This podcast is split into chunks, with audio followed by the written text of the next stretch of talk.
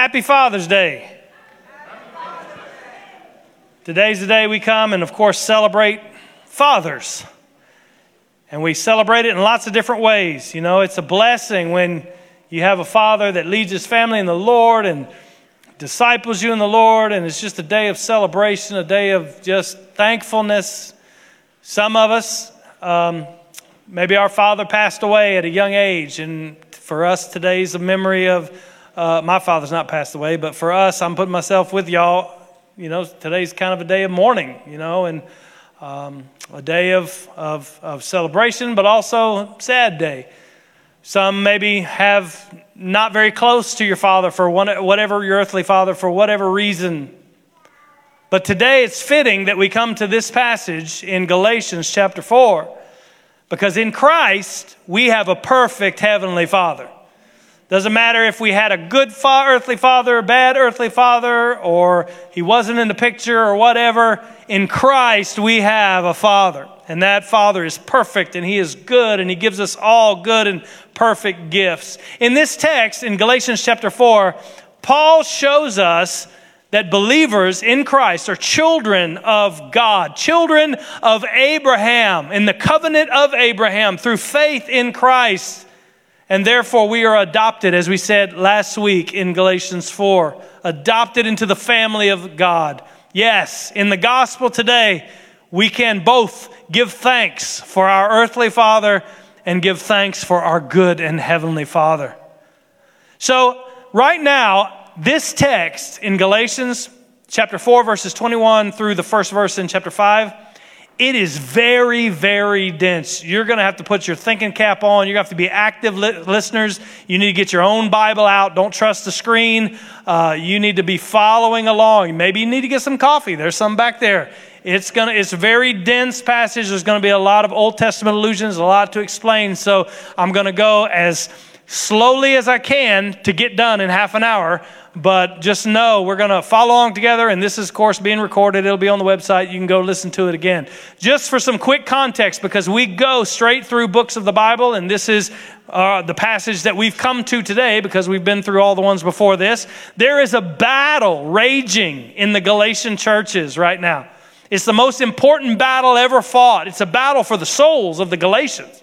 In one corner, you have the Apostle Paul through chapter 3 and chapter 4 of Galatians, Paul has been arguing that by grace through faith alone, in Jesus Christ alone, all people, whether Jew or Gentile, slave or free, doesn't matter who you are, you become a true child of Abraham in covenant with God, saved, adopted, redeemed, in perfect relationship with a holy God. In chapter 3, verse 29, Paul said, If you are in Christ, you are Abraham's offspring.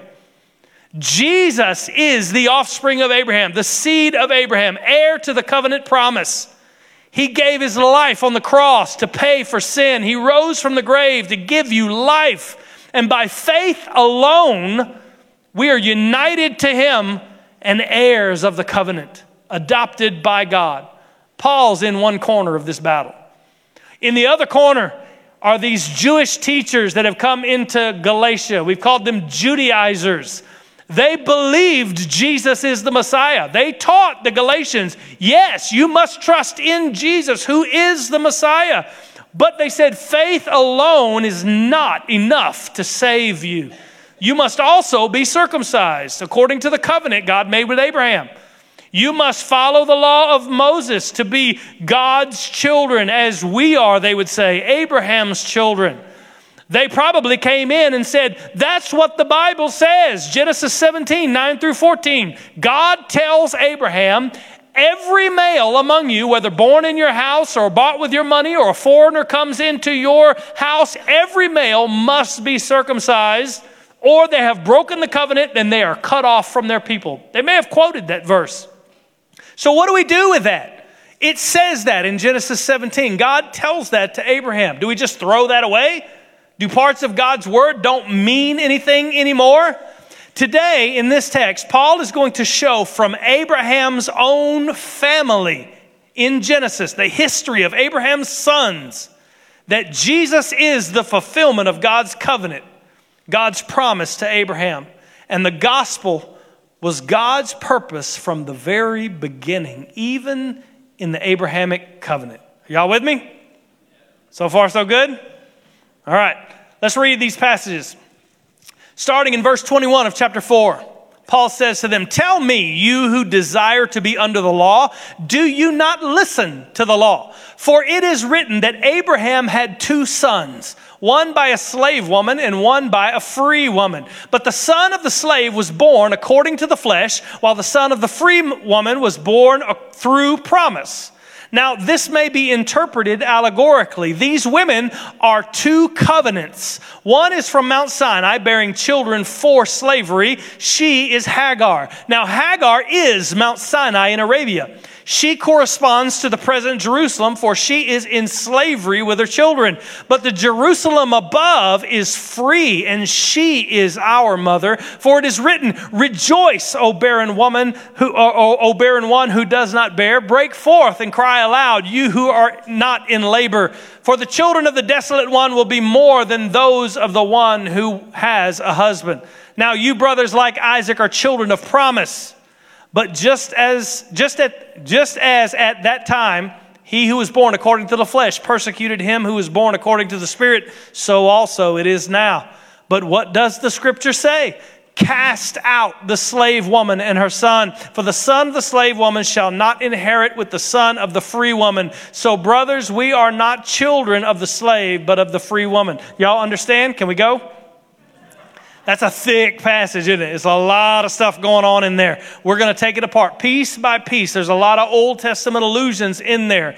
Very, very, very dense. But Paul starts this passage by summarizing the account of the sons of Abraham. So before we look at that, let's pray and ask God to prepare our hearts for his word. Father, we do love you, and God, we come to this passage, and there's just a lot going on in here.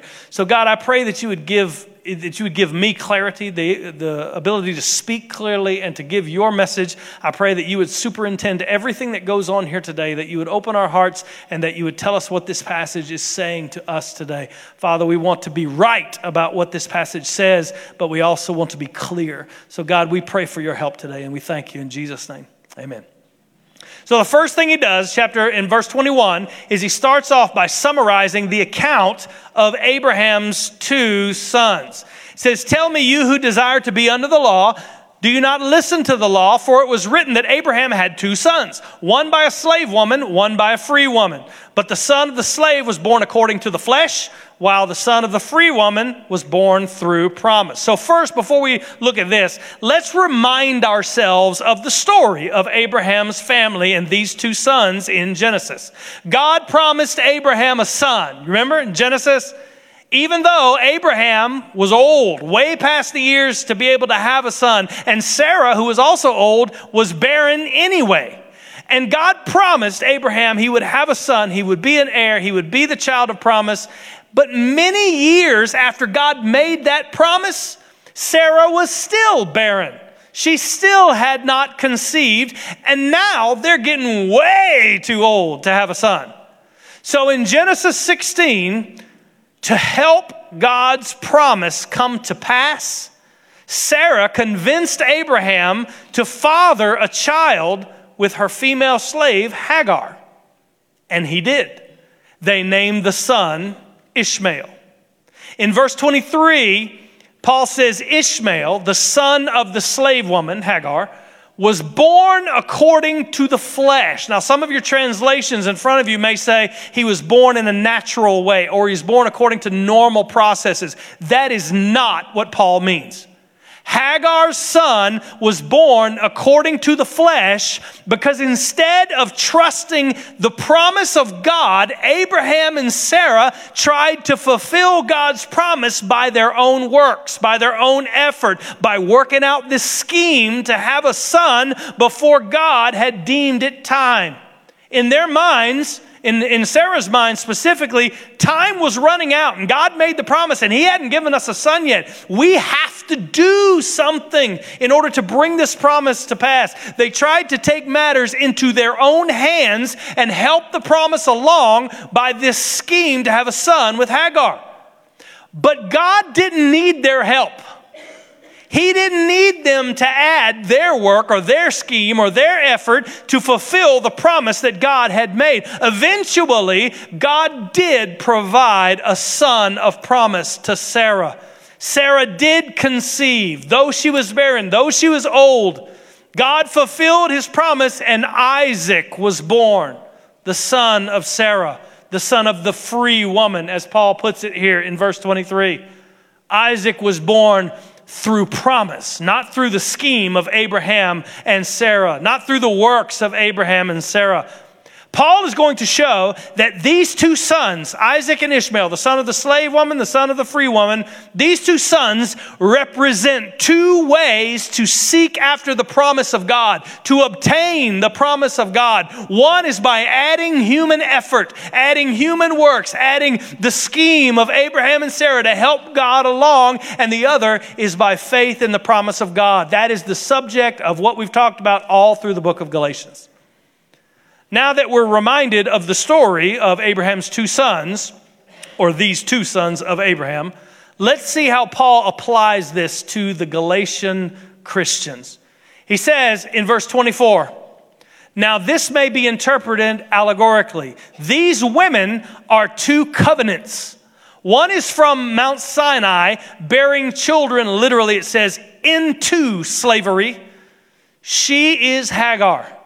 Now, Hagar is Mount Sinai in Arabia. She corresponds to the present Jerusalem, for she, not Hagar, Jerusalem is in slavery with her children, but the Jerusalem above is free, and she, the Jerusalem above, is our mother. Okay, Abraham's two sons, Paul says, are going to be an illustration of how God works. First, he says, the two women illustrate the two covenants. Hagar represents the covenant at Mount Sinai, the law, the giving of the law. And he says, and she can only bear children into slavery. So after Ishmael was born, in Genesis 17, Abraham begged God to make Ishmael the heir, the son of promise. He said, Oh, that Ishmael would walk before you, that live before you.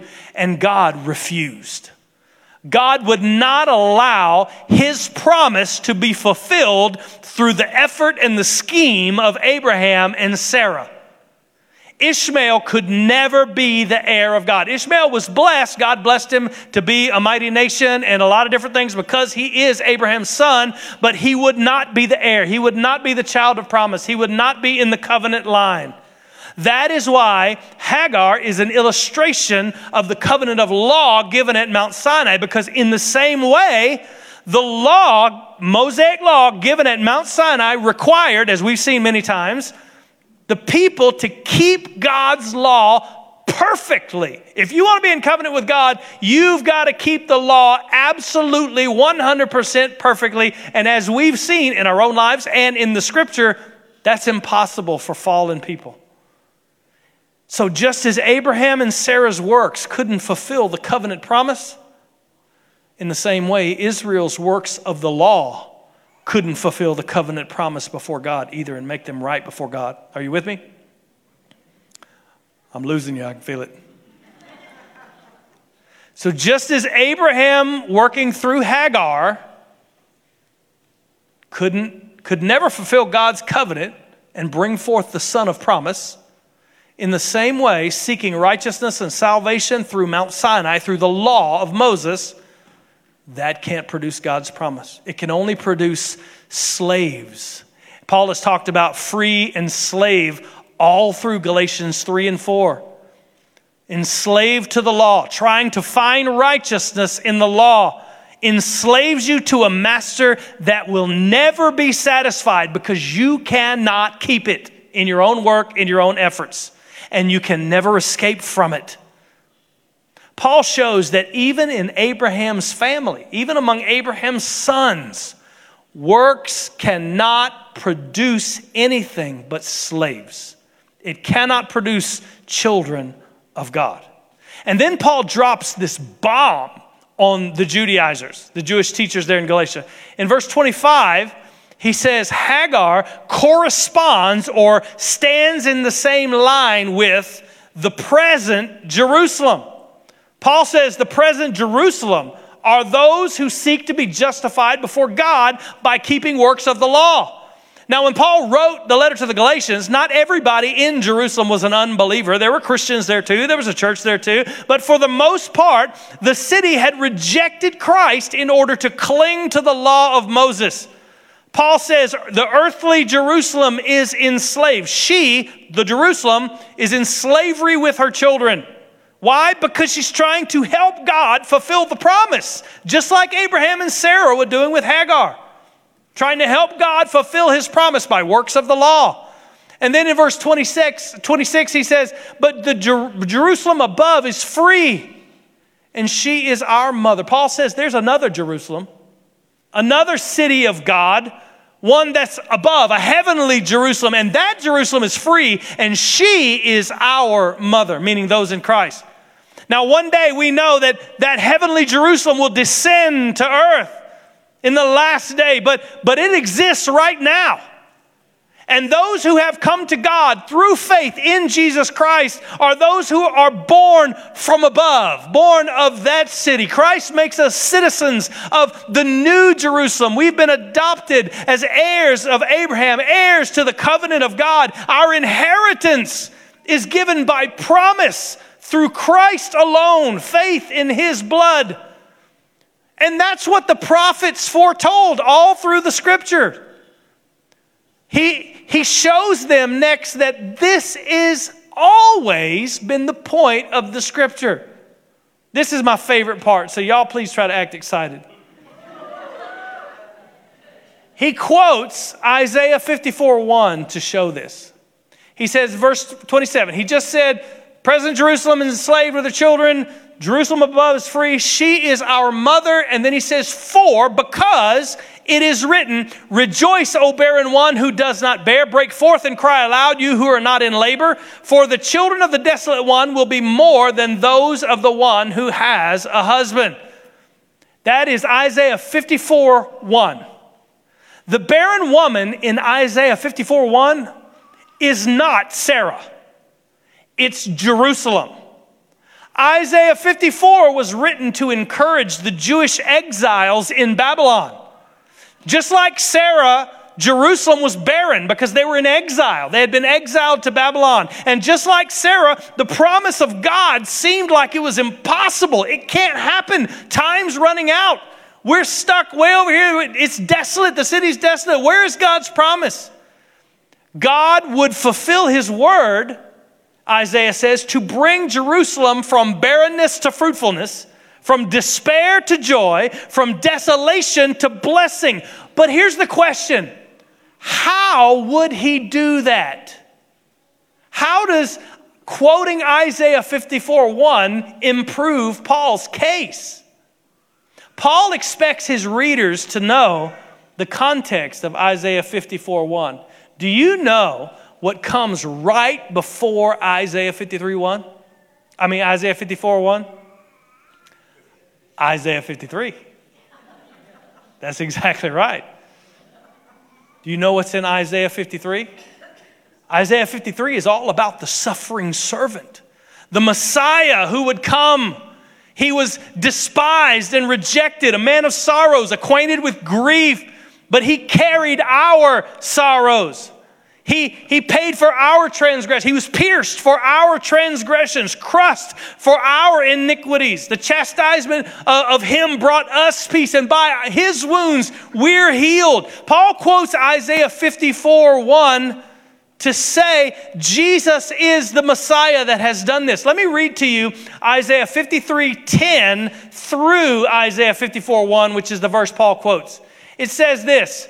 Yet it was the will of the Lord to crush him, talking about the suffering servant, Jesus, the Messiah. He has put him to grief. How? At the cross. When his soul makes an offering for guilt, the cross. He says, when his soul makes an offering for guilt, look at this, he shall see his offspring, his children, his seed. He shall prolong his days.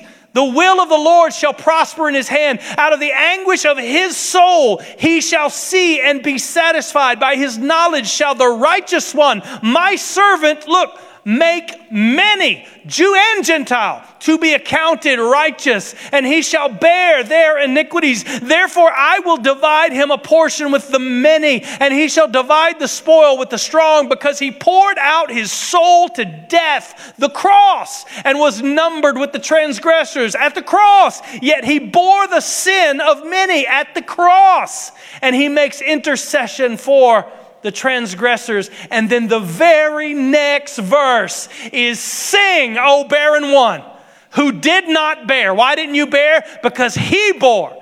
Break forth into singing and cry aloud, you who have not been in labor. For the children of the desolate one will be more than the children of her who is married or her who has a husband, says the Lord. Do you see what Paul is saying?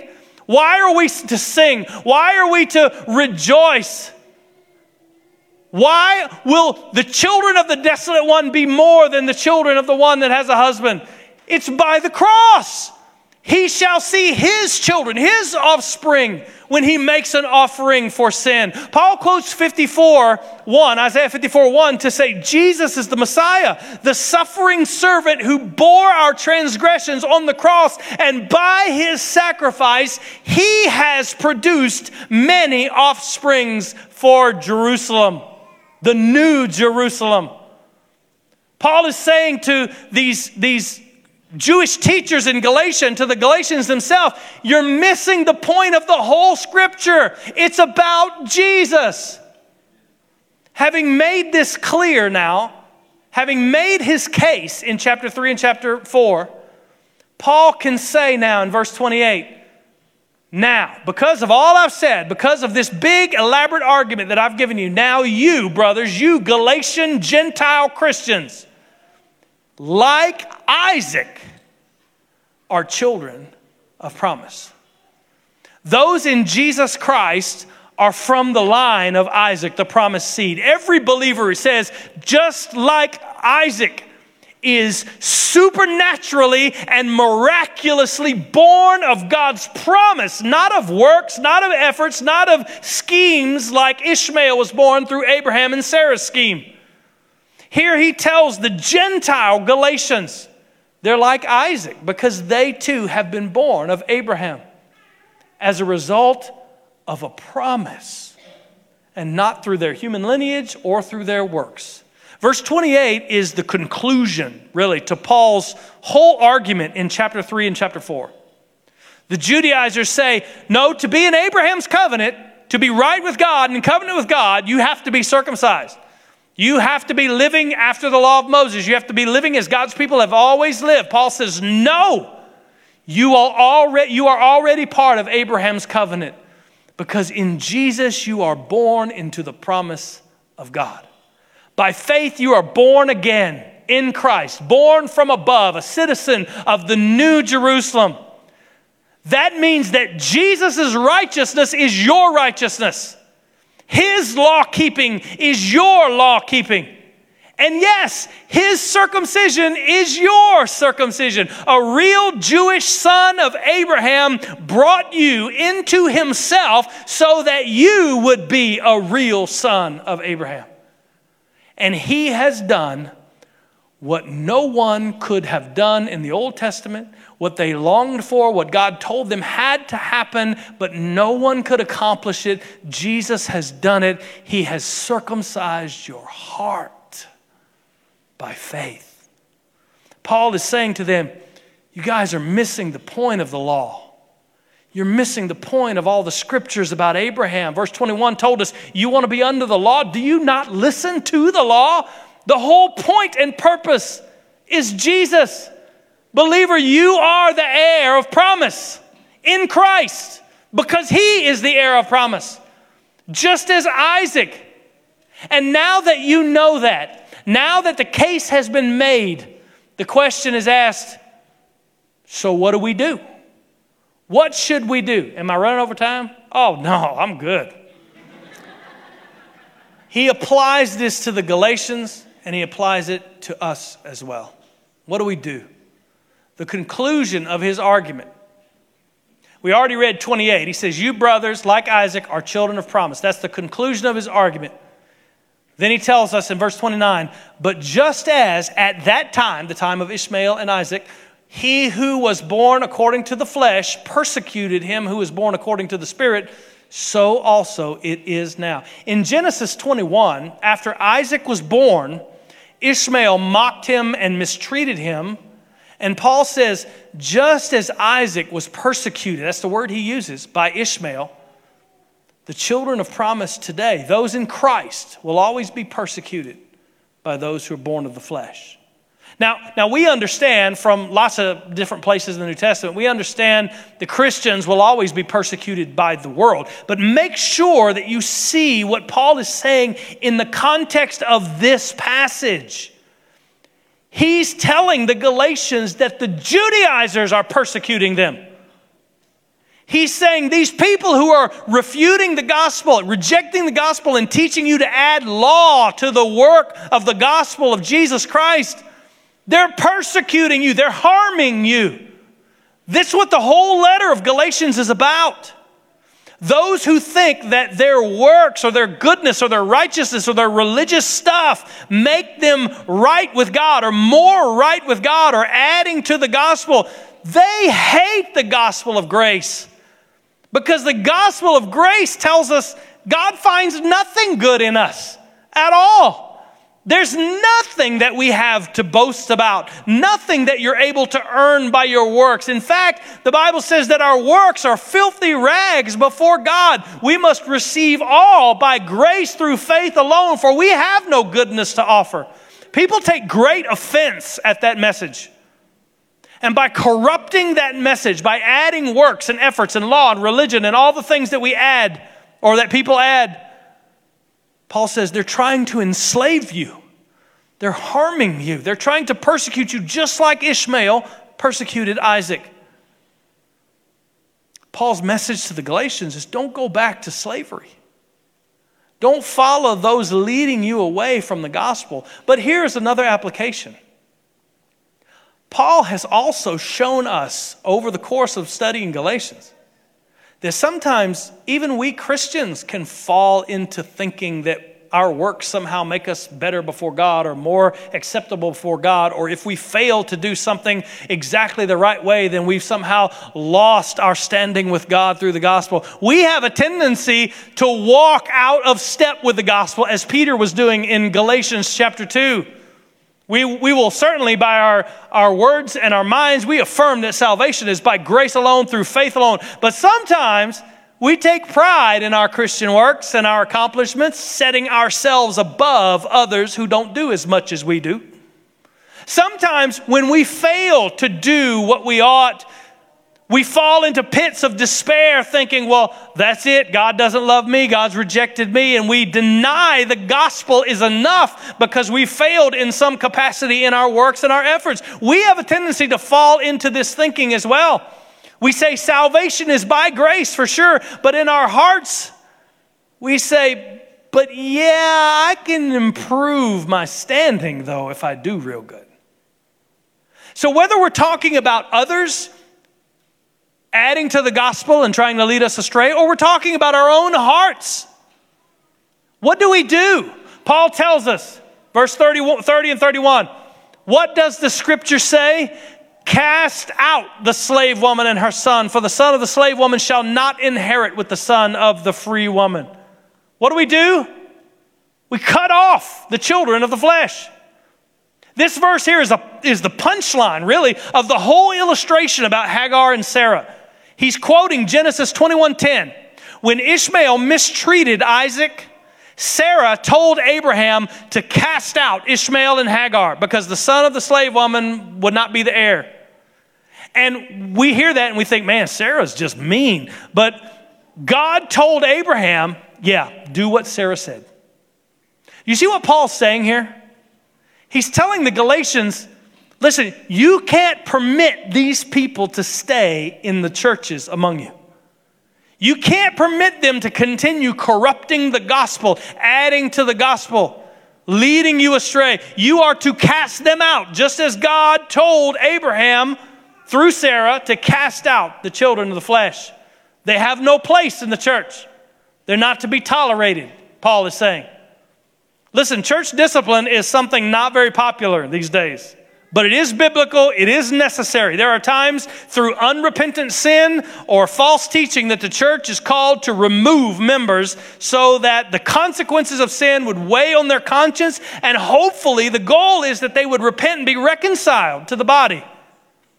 But casting out the children of the flesh is also something we have to do in our own hearts, in our own thinking, in our own lives.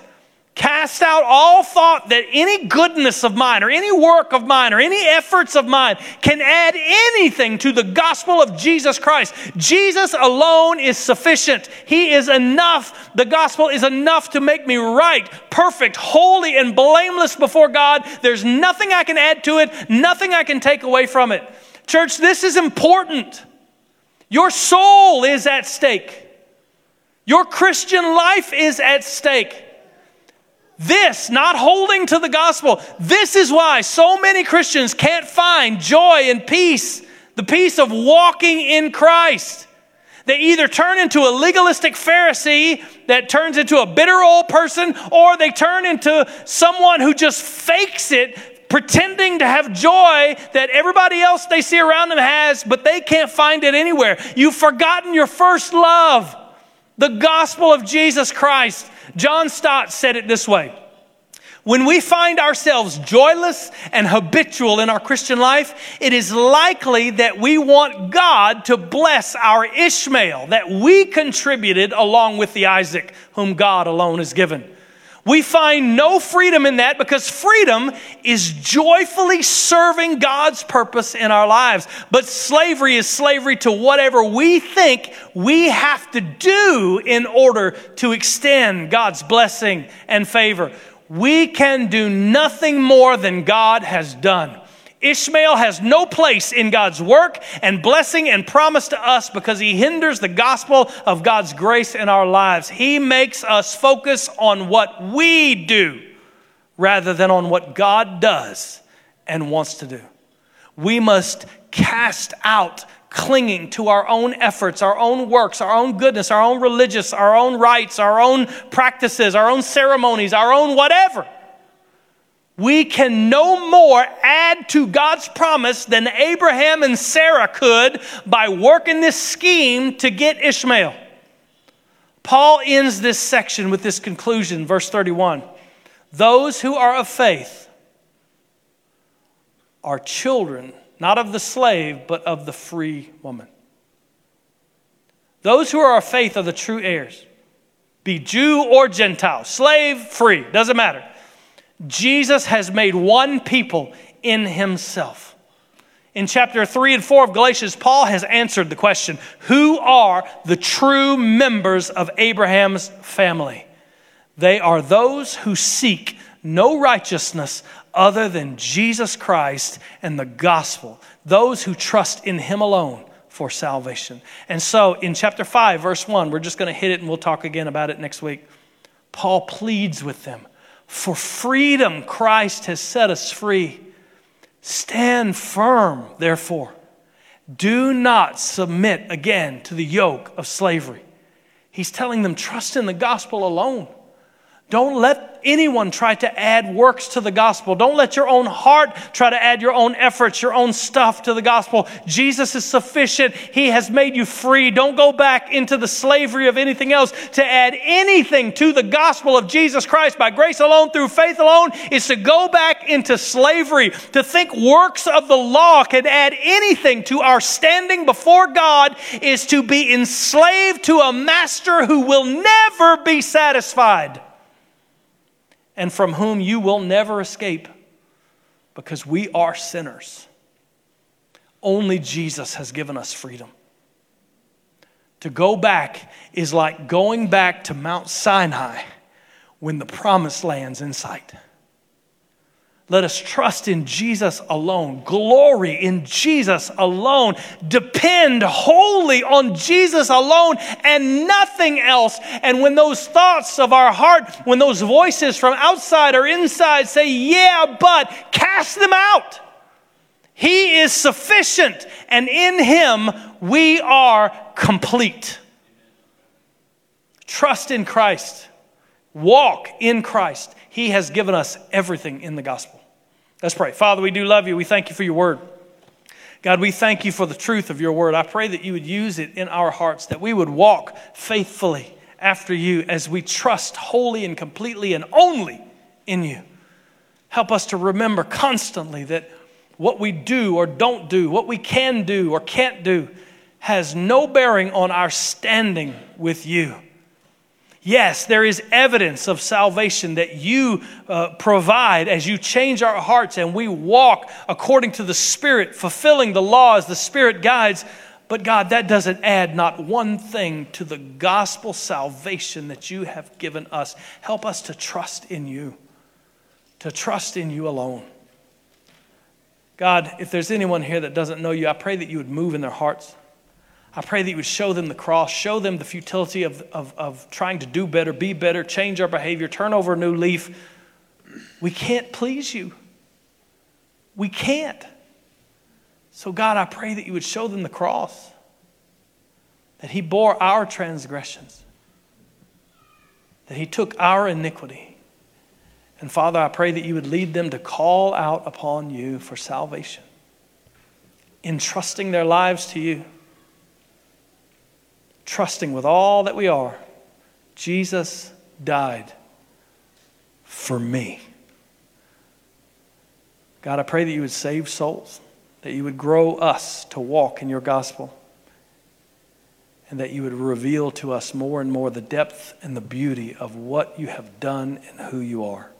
We thank you. We love you. In Jesus' name, amen. As always, I'm going to stand right down here at the front. If you want to come, I would love for you to come. I'd love to pray with you. I'd love to share the gospel more with you. Give your heart and life to Christ and trust in Him. Will you stand with me?